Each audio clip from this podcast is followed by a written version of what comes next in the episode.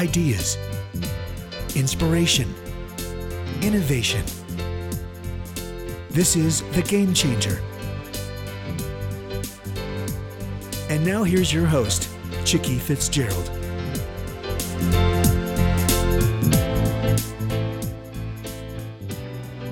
Good morning. This is Chicky Fitzgerald, and it is Friday, September 5th, 2014, and we are just coming back from our monthly, or actually our summer sabbatical. And I am so happy to welcome our guest today. Uh, she is with an organization that I have long wanted to know more about, so today is going to put that to rest.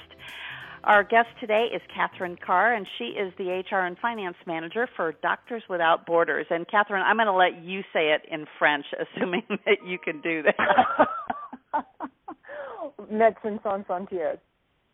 Ah, okay. Well, I studied Spanish in school, and my parents spoke Portuguese, and so I speak what I call really bad Portugnol and okay. uh, French was never part of my repertoire. Other than the word repertoire, I guess I, I've got that Very down. well done.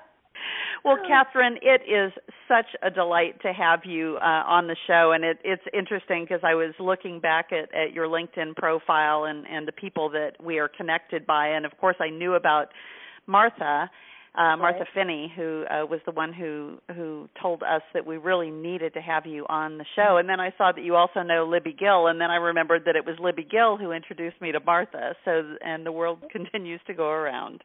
yes, it is circular for sure. Definitely. Well, Catherine, we are going to hear today uh, a little bit about your story, uh, about your life with the Doctors Without Borders organization. But I really love also the metaphorical look at this of really your personal experience of living without borders. And I think so many of us in the past have had a lot of comfortable borders around us. And for some, it was a, a salary and a business card with a, a really big company that you know had an important title. And then others who have built businesses, and you know later those businesses have not succeeded, and and those those comfort borders have been taken away from many of us. Right. And so we have had to learn how to live without those comfort borders in our own life. And and you certainly had that experience uh, when you moved out of your corporate career uh, into working in the nonprofit space, and then uh, one more time removed when you uh, took your first uh, mission with uh, Doctors Without Borders. So let's back up a little bit, and I want to hear a little bit about Catherine, a little bit about where you grew up, how you grew up, and and what your family's orientation was to nonprofit work. Did you have any exposure to that at an early age? Wow, uh, great. Wow, interesting question. I grew up in Anchorage, Alaska, and that was home until I left after high school in order to go to school in uh, San Francisco. Uh, as far as a, a connection to nonprofits, I can't really say that my family had a drive to that or, or any kind of a, a, a solid connection to being with nonprofits. I just don't recall having that growing up.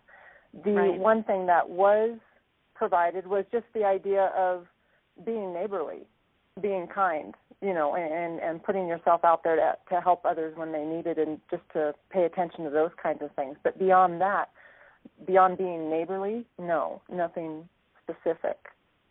Very interesting. Well, I, I uh, also do a show called Uncommon Giving, and it's one of the questions I always ask of people who end up getting involved somehow in philanthropy, whether from a corporate side of, of you know heading up a sustainability group who happens to have giving back as a part of that component, um, and you know it's it's it's interesting how many of them had that same reaction that you had of you know laughing a little bit and then remembering Right. that it really was just doing what was right and and being Correct. neighborly and uh, as i was reading the story about uh the doctor that that actually was the founder of of your organization it really was just that of of seeing that there were wars and major disasters going on around the world and that it really was our responsibility to to go out and help and irrespective of where those borders were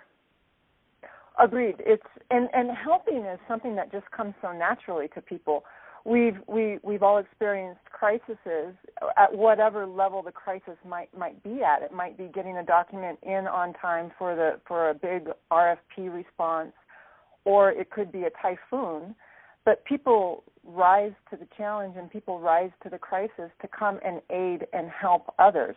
It's just a simple fact. We do it as humans naturally, and it feels right and it feels good. Yes, yes, it does. Well, let's back up a little bit uh, corporately, and, and why don't you talk us a little bit through your career after you graduated?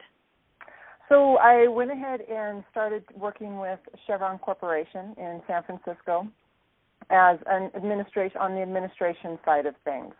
I started as a legal assistant and then moved into what was called their corporate planning and quality department as the administrator for the group. So just making the making it hum, making the the division the group hum so they could go ahead and do the strategic planning and all the quality improvement initiatives for the corporation and put those in place. And then afterwards, uh, Chevron was downsizing, and I retired. I took their retirement package, and just really started thinking about what I wanted to do. And I took some time and actually bartended and learned to teach dance, and just took some time, and then decided that it was good to move to Albuquerque. I don't know why Albuquerque; it just felt right. Moved to right. Albuquerque, and then started working with a uh, recruiting firm, uh, Robert Half International and then it was after I left Robert Half International that I found my way into nonprofits and then shortly thereafter HR. And that's where things just started feeling good. The first nonprofit I worked with was a group that was working with women to help them transition from welfare to work. And my job technically was that as a job developer. But it was impossible to get a lot of these women steady jobs because they were dealing with issues homelessness, abuse, no transportation, lack of child care. I mean, a job was the last thing that they could handle on their plate. We had to deal back up and deal with other issues first. Right. And then afterwards, I uh, got focused on the HR field and found myself working with uh, an incredible organization in Albuquerque, New Mexico called PB&J Family Services the the organization works to prevent child abuse and works with at-risk children and families. And I was their HR and later their HR and finance director. And it was a it was a great it was an amazing organization, still is an amazing organization. And then but then one Saturday, was that where you worked? uh, when this one Saturday you woke up yes. and you know, kind of where where a lot of us get to. It's like you know, is this all there is? And and you know, while you may have been doing you know good and positive work, that there was just something that made you pick up your computer. It, it was. I I had been there for five years. I had had the chance in the last year to to do some traveling. I had gone to Peru and to China, and then somebody at work just irked me. They they just they said something that set me off. And that Saturday, the next Saturday, I opened up the computer and for whatever reason, I had been talking to someone else about Doctors Without Borders, about what a cool organization and how amazing they were, and the um, just incredible things they were doing in the world. And I wanted to see what it felt like to apply for a job for an international position. Now, I kind of picked Doctors Without Borders because I knew they wouldn't hire me. There was nothing I had to lose. I had nothing to lose. I could just work away and dream away on the application process and type it in and just put it out there. And just, again, nothing to lose. And then afterwards, I shut the computer and decided that I, liked my rut there was nothing wrong with what I was doing and where I where I was going. It it I was going to make it work. And I forgot about what I had done. And then 6 weeks later, they sent me an email. And they invited me to go to Austin for an interview at my expense. I, I was certain that they had gotten the wrong person. Denial runs deep. it just I could, couldn't figure out why they would have called me told a friend, explained that I wasn't going to go, wasn't going to spend the money, wasn't going to take the time, and had made that decision. Thankfully, later that night, my friend had called me and said, I found you a cheap ticket to Austin. So I had to go. I went, went to the interview, had a great time, find out found out more about the organization, and at the end of the interview, thanked them and thought it was over and came back to Albuquerque to get back into my rut, which again I really liked. Get back into my rut and continue on. But they kept calling. Can you do this? Can you come to this next step? Can you proceed with this next step? And I kept going at each step. And at the end of each step, just clapped my fingers, finished it, we're done. And I just never really got caught up in the possibilities right. until they said, All right, we're going to start looking for a mission for you. And even at that point, when they told me that they were going to look for a first mission for me, I didn't quite believe it. And then they called one day and said, Well, we found something. We'd like you to go to Kenya for six months. And then that's when it became real. This wow. is really happening. And I know there was a lot of preparation that that went into leaving on that first trip because it's it's not like going on a hmm. vacation where you know you know that you need to pack you know a week or two of clothes and and you know typically you're staying in a place that that has been made comfortable for international travelers. And you know it's it's um it's a little bit predictable. You can talk to other people who've been on vacation to Kenya. Right. Uh you know most often they've been going on safari. But leaving for 6 months which of course became 8 months um what was the preparation like? Uh, what was going through your mind? There's there's so much going through your mind, and it's you, all you can all you can do when when those occasions happen. When you there is so much going through your mind, and you don't know what to do, and you've got just everything jumbled in there, and this you just one step at a time, step by step. And my mom calls it you do the next indicated thing, and that's what I did and I reached out to what is now known as Team Catherine, to the people in my life, my family and friends, and I asked. I, I don't know why. It's really easy to give help, but it's hard to ask for help. Don't oh, understand yes. that. but I started asking for help and I identifying people who could take charge and take pieces of my life and, and be responsible for them. People obviously I trusted. I found someone to be in charge of basically my life she would had complete control of my accounts. She could manage the house that I was leaving behind. She was able to manage the mail and deal with any issues that come up.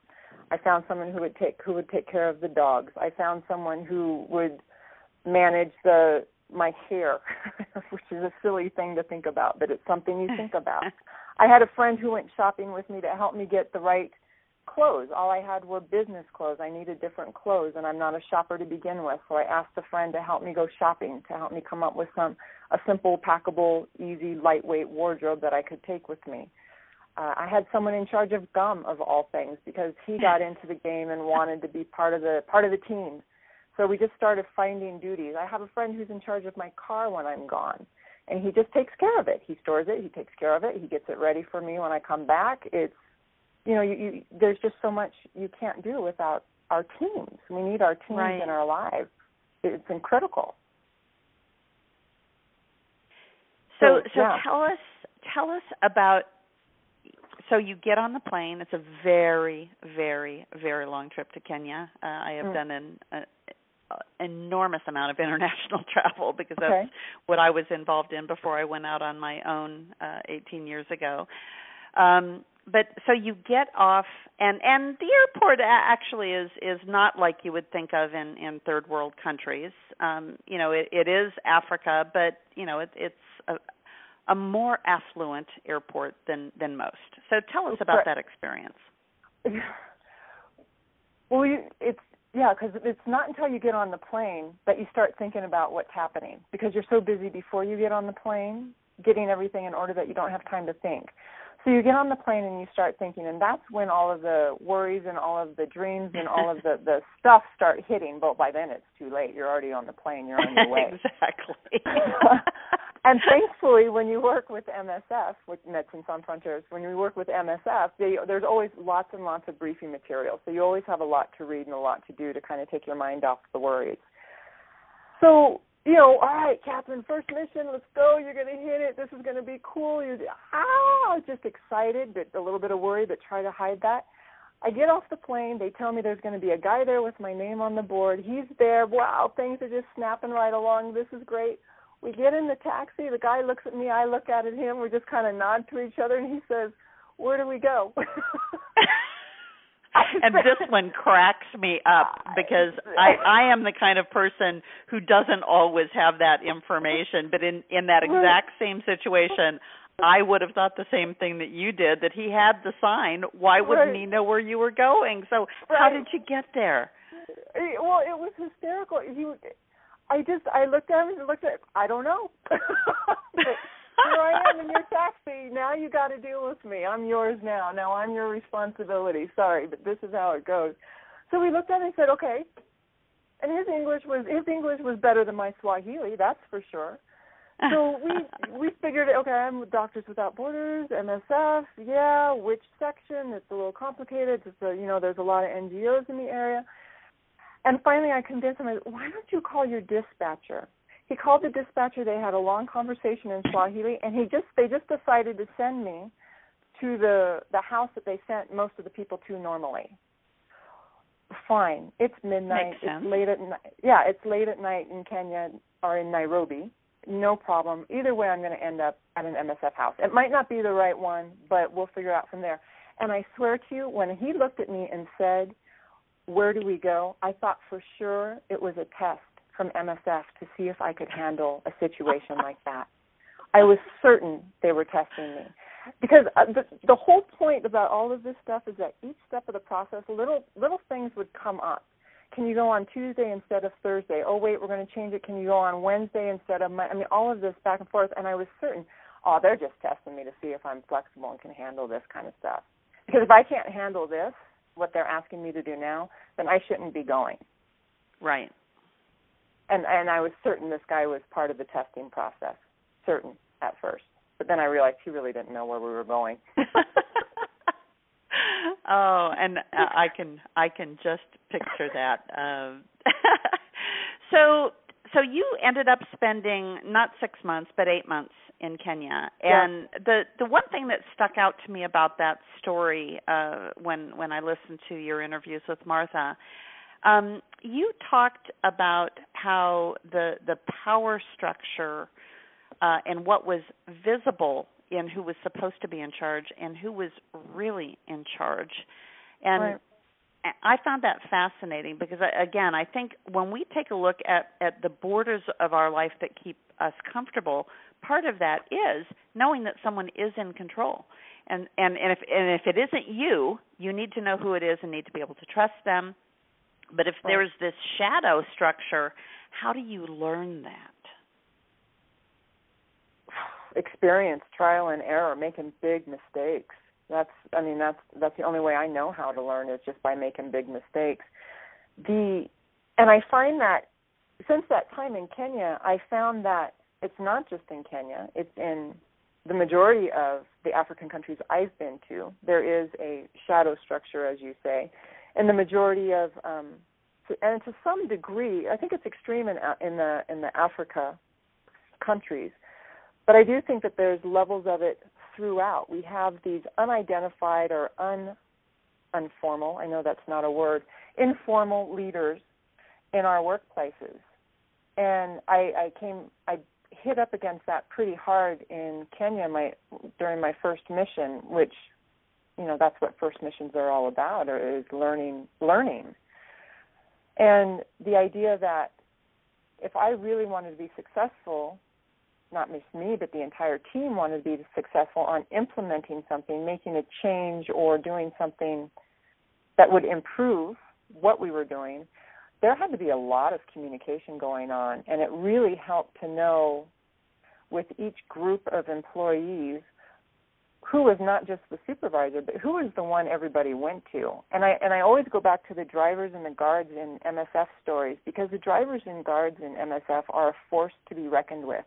There's usually numerous there's usually a number of them. And and and, and they just have a very solid foundational perspective on things and they see everything that's going on. They know what's happening right. throughout the I mean they knew more about what was going on in my personal life than the people my the people I worked with just because they you know lived and worked the guards lived and worked outside of my bedroom window so they could hear me on the phone with my family. You know, so they they are aware they know who's coming in and out of the house they're very aware of what's going on. The drivers are taking you places, listening to conversations that are happening in the vehicle. So you find the people who who, lead others through the places, who who lead others, and it's just there is a shadow structure. And in some places it's it's extreme, and in some places it's there, but just not so evident. Right, right. And well, how do the you other find thing it? that. Mm-hmm. Go ahead. Go ahead. No, no. No, I was going to say the other thing that that struck me about your your story was that uh, one of the things that you were told before you got there was not to make any changes right away. Right. And you know, and tell us a little bit about your responsibility because it, it's interesting. We think about Doctors Without Borders being all doctors and nurses and, and people with medical background, and we don't think about finance and HR and, and those roles. So, uh, if you could just address those two things. Sure.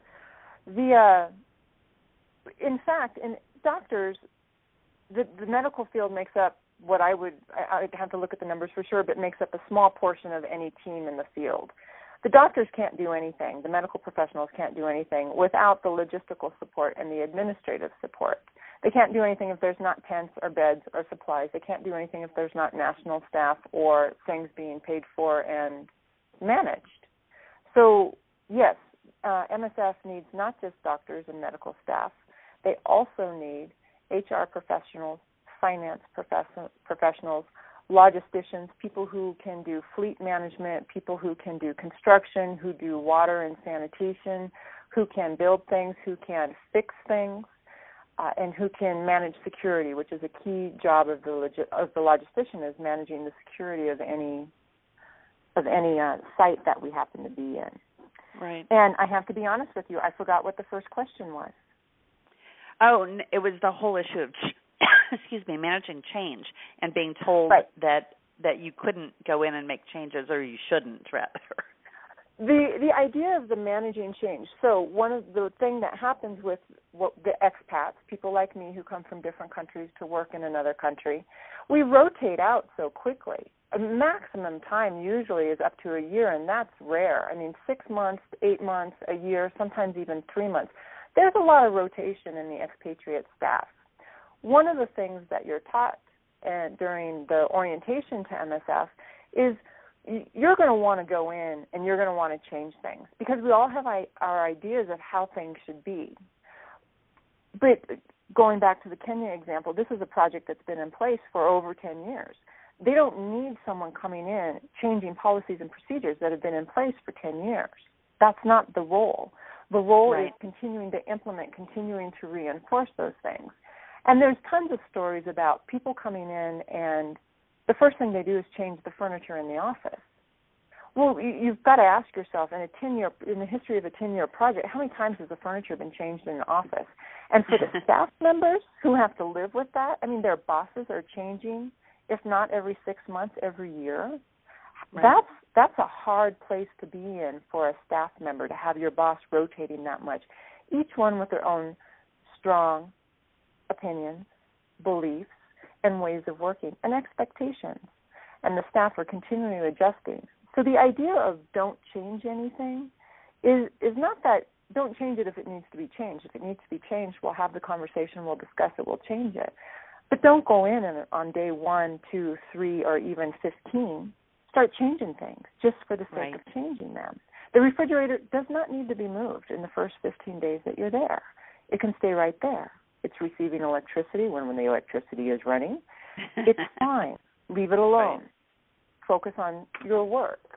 And that's that's the story of the don't change. it. And it's just we go into places and that's the first thing we want to do. We want to make our our marks. Or it, it, exactly. we want to you know, we know what we're doing. I know what I'm doing. I'm going to move the refrigerator. Right.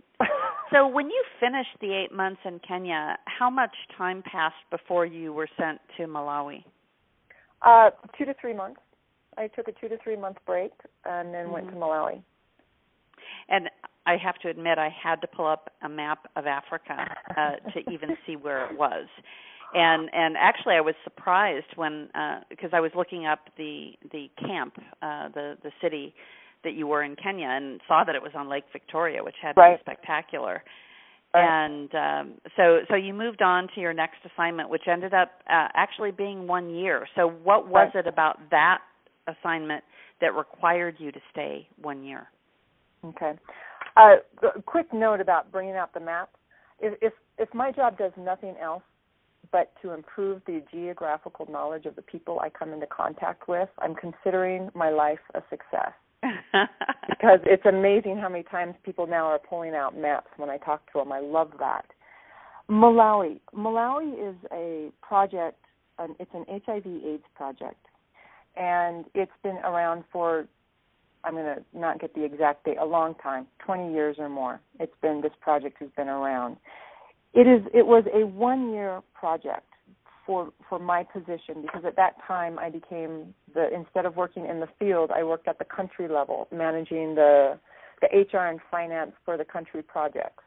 Uh, we had one project at the time, and during the time I was there, we had a measles epidemic breakout that required oversight it's a one year project because the security context is easy. There, there's not a lot of security issues in, in Malawi, so it's possible to stay for a long time. It's a it's a mission where it, they it's possible to have a life.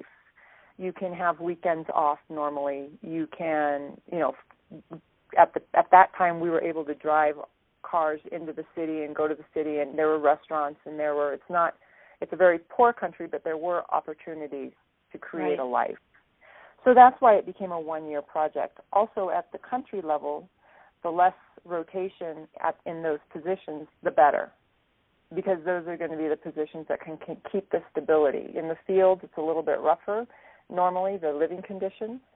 So, and that's why it was a one year project. I also accepted the one year project because I wanted the experience at the country level. I wanted to, it just, it, I wanted to.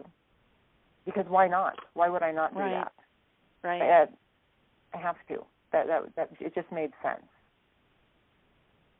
So from there, you went on to Uganda, and and that mm-hmm. was a shorter assignment.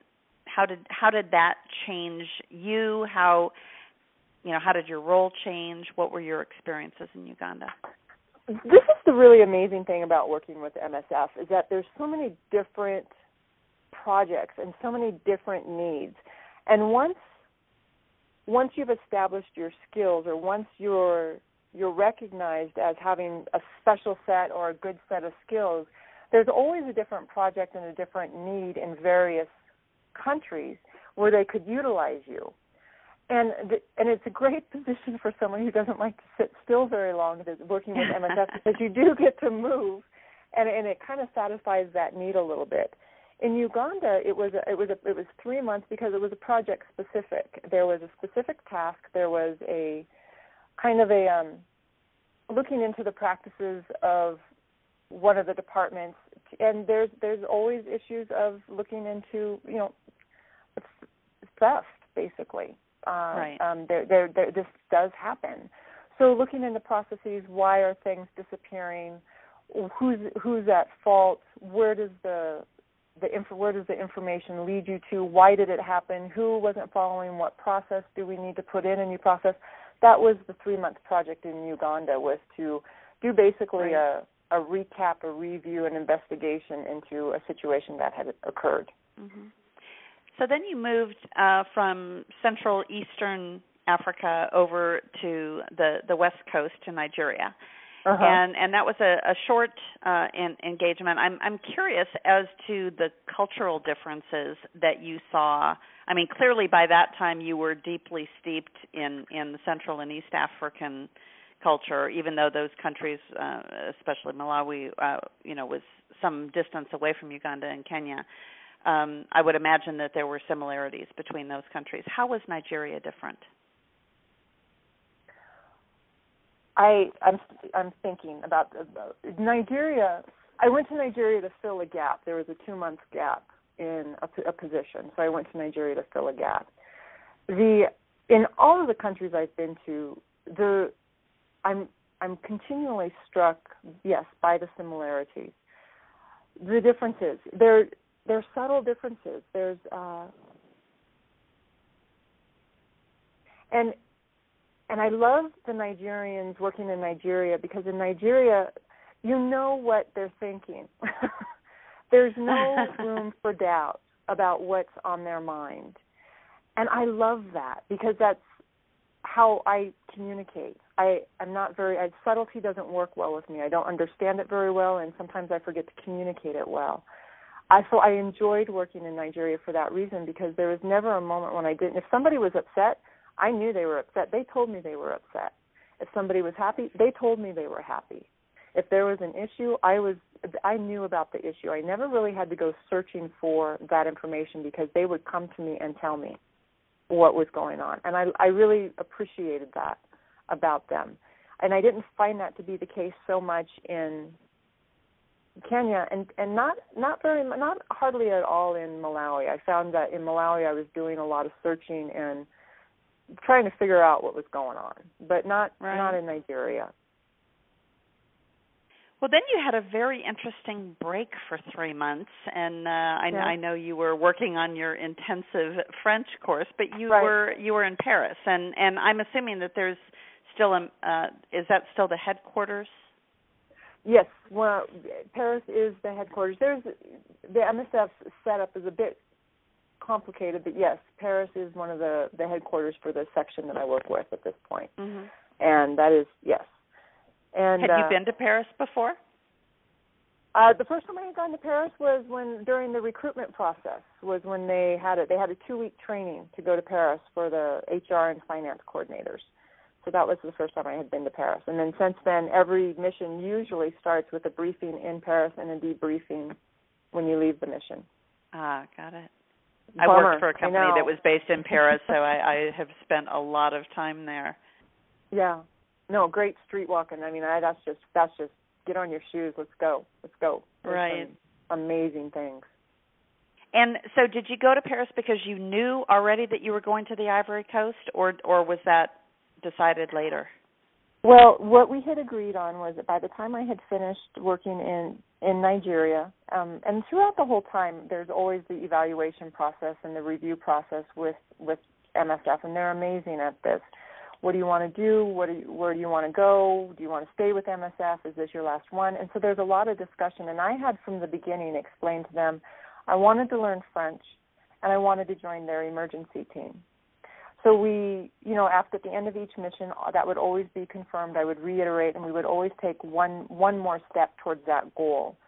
And the goal of joining the emergency team required learning French because it just increased the number of places you could go as part of the emergency team. So right. three months in Paris to learn French, and then a mission in the Ivory Coast right after to solidify the French.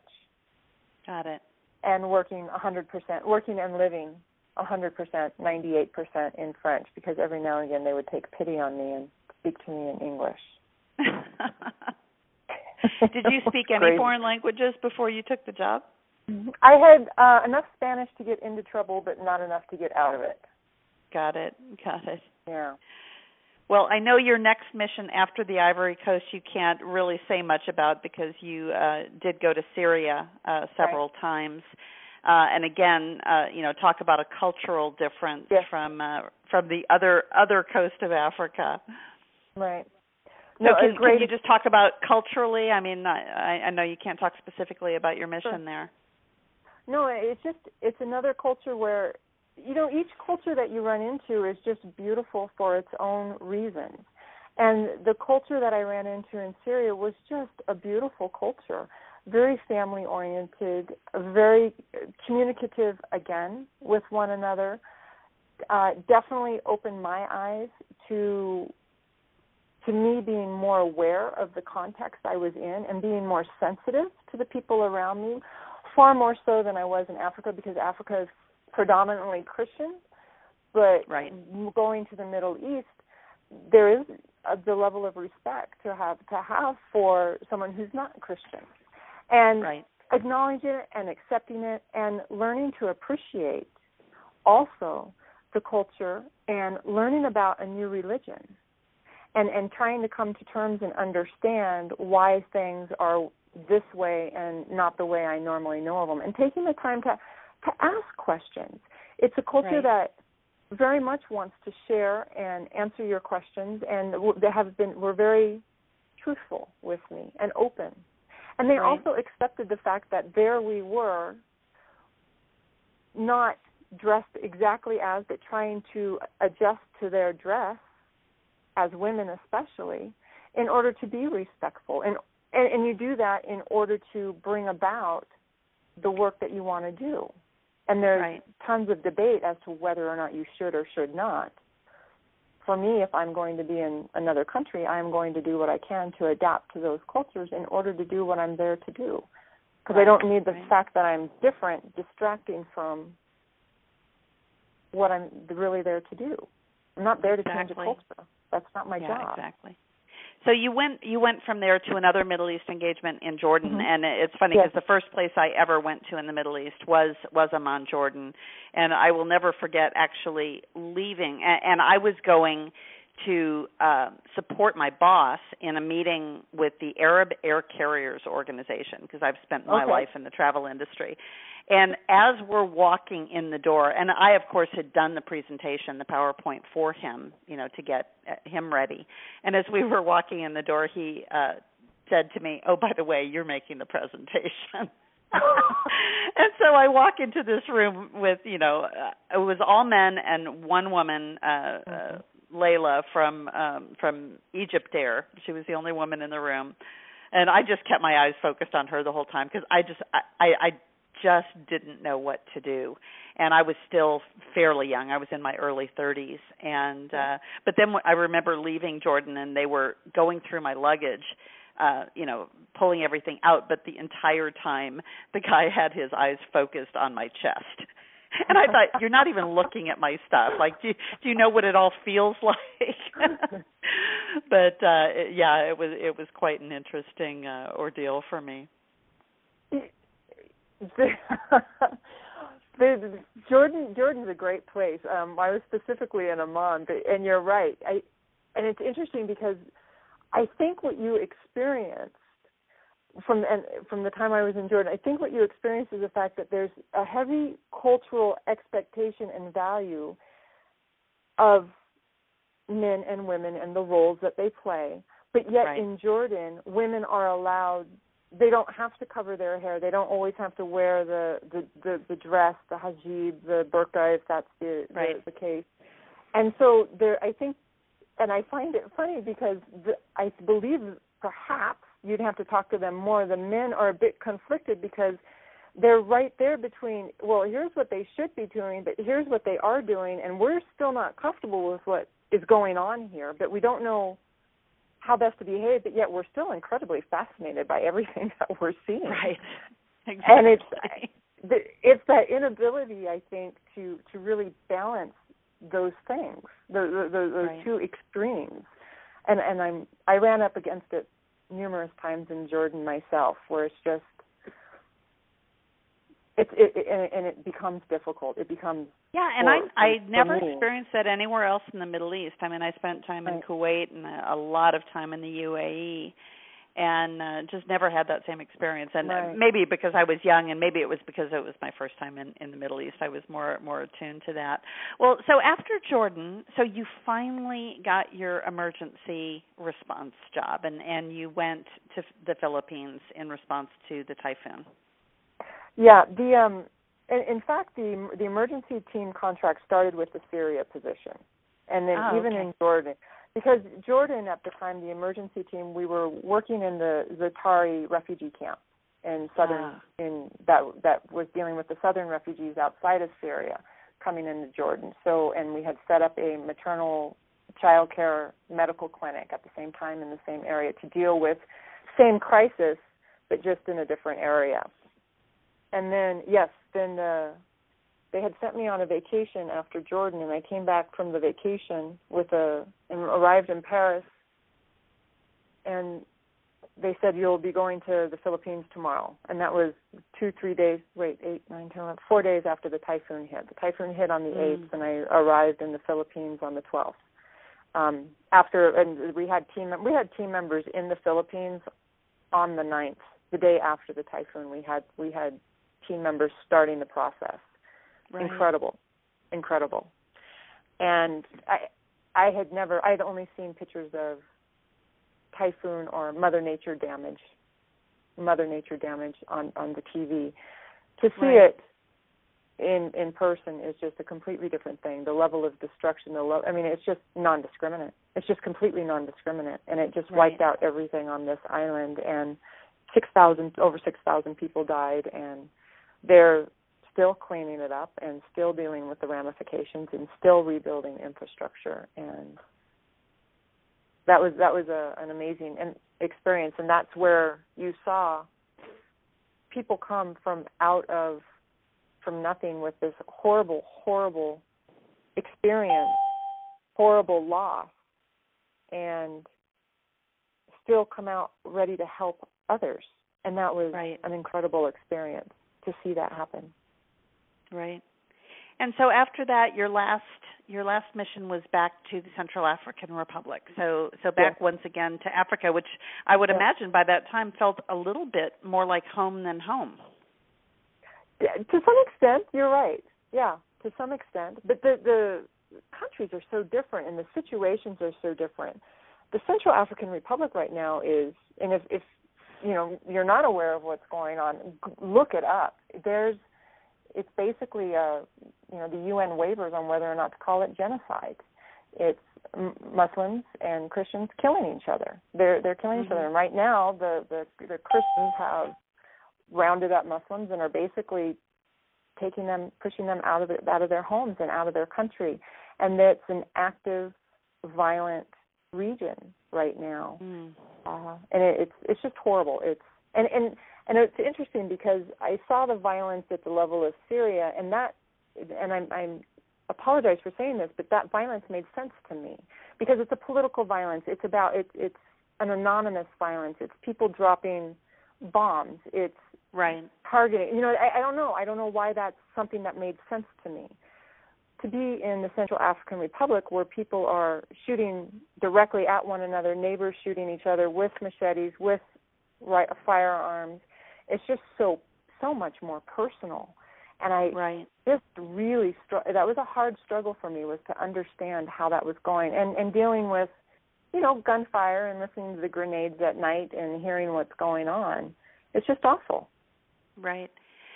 So when you had your debrief from that experience when you went to Paris and they asked you all of the same questions again, mm-hmm. um Right. and and I understand you you uh made the statement of, you know, it's not the gunfire that's bothering me, but but you have been home since May and it it sounds to me and I'm I'm not adding up the time here, but has this been your longest stretch not not out in the field and are you Yes. going back?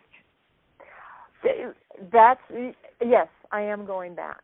I i am going back. I love the work. I enjoy the work. I love the learnings and the meeting the people and the the travel and learning. And i love learning about all all the things i don't know. There's so much that i don't know and i love continuing that process.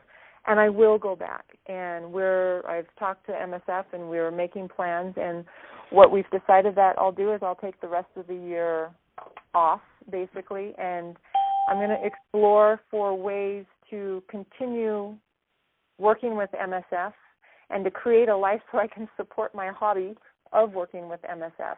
It's not many jobs that will let you traditional jobs that will let you go away for 6 months and come back. So I need Right. to find a a way to allow room in my life for MSF but then also have a life because after after five years of basically living on the road and doing this, I am ready to settle down somewhat as far as having a space. I don't have my own home right now. I, I, I live thanks to the generosity of my friends and family and I get to stay with them. It's it's an, it's an amazing thing. But it's time for me to try to find my space and settle down somewhat and then also so you did find a eventually sell your home? I did. I sold my home when I was in Malawi. Yeah. Wow. It, it, I because I knew after when I was in Malawi, I knew that this was something I wanted to continue doing. Right. So yeah, I sold my home and and gave yeah, finalized all the permanency and permanency as much as it would be, and put everything in place, and you know that's how I did it. So now I'm just wow. finding a way to create a new life with MSF, a large part of it. Absolutely, can't imagine not doing it. Well, Catherine, there there's so much more we could talk about. I mean, I know we haven't even touched on on just the the whole issue of of the physical things that you have to give up and the the comforts, but uh, I so appreciate you sharing your story with us and really showing us how how um, insignificant the things that we get upset about really are in the big scheme of things and you know that's right. what always occurs to me anytime I talk to anybody who's who's working full time in in work that is is you know funded by donors and um so Doctors Without Borders is a completely donor supported organization Yes, 90% of the funds that we receive come from individuals and corporations and foundations. Governmental uh, and other industries or other NGO support systems makes up 10%. The majority of the donations are from people like you and me. Wow. Absolutely. Well, when, when I hear you talking about all of the infrastructure that's necessary, and I realize that I was um, mistaken in my thinking that it was just doctors and nurses going out, and that the infrastructure was actually provided by the locals which you know in in retrospect it, it's ridiculous to think that that could even happen because they wouldn't need your help if they could you know right. sustain that kind of an operation. So it has been just an incredible learning experience for me.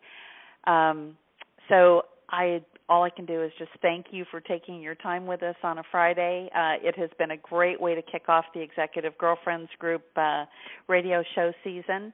And uh I am just so thrilled to to meet you. Martha just spoke so highly of you, so it's terrific to meet you. Well, thank you. It's it's been a, a pleasure. I'm happy to happy to share. It's one of my favorite things to talk about. So well, great. Well, next week our show is our guest is Charlotte Beers, and her book that she has written is "I'd Rather Be in Charge," and it's a, a legendary business leader's roadmap for achieving pride, power, and joy at work. And I know we can all use a whole lot more joy in our lives. Thanks to our listeners for joining us. And if you'd like more information about the Executive Girlfriends Group, we do have a website, executivegirlfriendsgroup.com. Our members uh, actually hang out on Facebook uh, in a private group there. So if you are interested in joining, just visit our website and then come hang out with us on Facebook. And join us every Friday afternoon at noon Eastern and we will see you again next week. You've been listening to The Game Changer Ideas, Inspiration, Innovation with Chicke Fitzgerald.